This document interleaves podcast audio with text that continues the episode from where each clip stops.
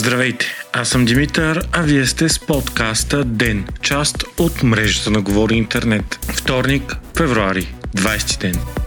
Министерството на финансите ще обедини НАП и агенция Митници, за да създаде единна приходна агенция. Решението е на министърът на финансите Асен Василев и е съгласувано с премиера Николай Денков. Идеята за пръв път бе лансирана преди 10 години от ДПС по време на кабинета Оришарски и тогава ГЕРБ бяха за, но БСП не я подкрепиха. Министерството на финансите казва в пресъобщението си, че с единна приходна агенция са редица държави в Европейския съюз, както и САЩ и Великобритания, и че това води до по-ефективно администриране на приходите.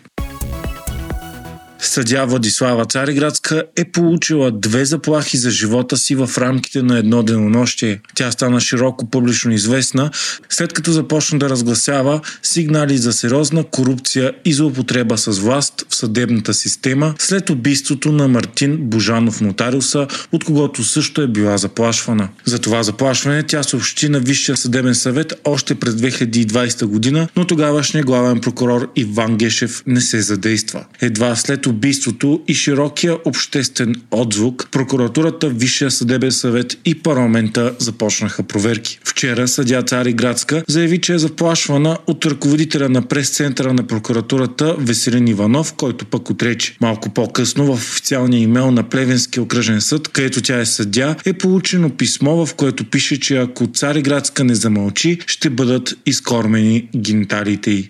В момента тя се движи с охрана от Министерството на правосъдието. Междувременно Висшия съдебен съвет създаде временна комисия, която ще разследва всичко случило се около убития Мартин Божанов нотариуса. В нея ще влязат 7 съдии, включително председателката на Върховния касационен съд Галина Захарова и председателя на Върховния административен съд Георги Чолаков. Съпругата на починалия Алексей Навални, Юлия Навалния, заяви, че знае и скоро ще оповести защо точно Владимир Путин е убил съпругата ти в този момент. Тя каза и, че ще посочи точните физически убийци на Навални и призова света да продължи делото му. Днес външните министри на ЕС я подкрепиха и обещаха още санкции срещу Русия заради смъртта на Навални в руски затвор. Той прекара там 3 години и държавайки 19 годишна присъда за екстремизъм, която според според много бе изцяло политически мотивирана. Навални прекара по-голямата част от последните три години в изолатор и беше измъчван, принуждаван да стои гладен и да живее в ужасяващи условия. Той се върна в Русия след престоя си в болница в Берлин, където се лекува от отравяне с новичок, веществото, което руските служби използват за убийства. Навални се върна в Русия с ясното знание, че ще попадне в затвора и може да не излезе никога от него, както и се случи. Руските власти все още отказват да върнат тялото на Навални на майка му и твърдят, че експертизите за причината за смъртта му ще продължат още 14 дни. Смъртта му предизвика огромен обществен отзвук и бе на първите страници на големите медии по света. Властите в Русия вече са задържали на 400 души, които са почитали памета на Навални из цялата страна.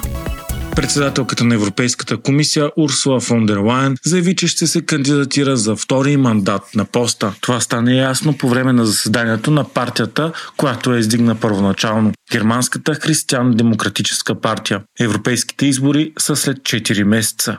Фон дер Лайен бе министър на отбраната по време на кабинета на Ангела Меркел, а след това през 2019 стана първата жена на чело на Европейската комисия. Мандатът ти се съчета с най-тежкия период за Европейския съюз от самото му създаване. COVID-19 пандемията, окончателното напускане на Великобритания от Съюза, войната в Украина и голямата економическа криза, която все още не е отихнала. Вие слушахте подкаста Ден, част от мрежата на Говори Интернет. Епизодът подготвих аз, Димитър Панайотов, а аудиомонтажът направи Антон Велев.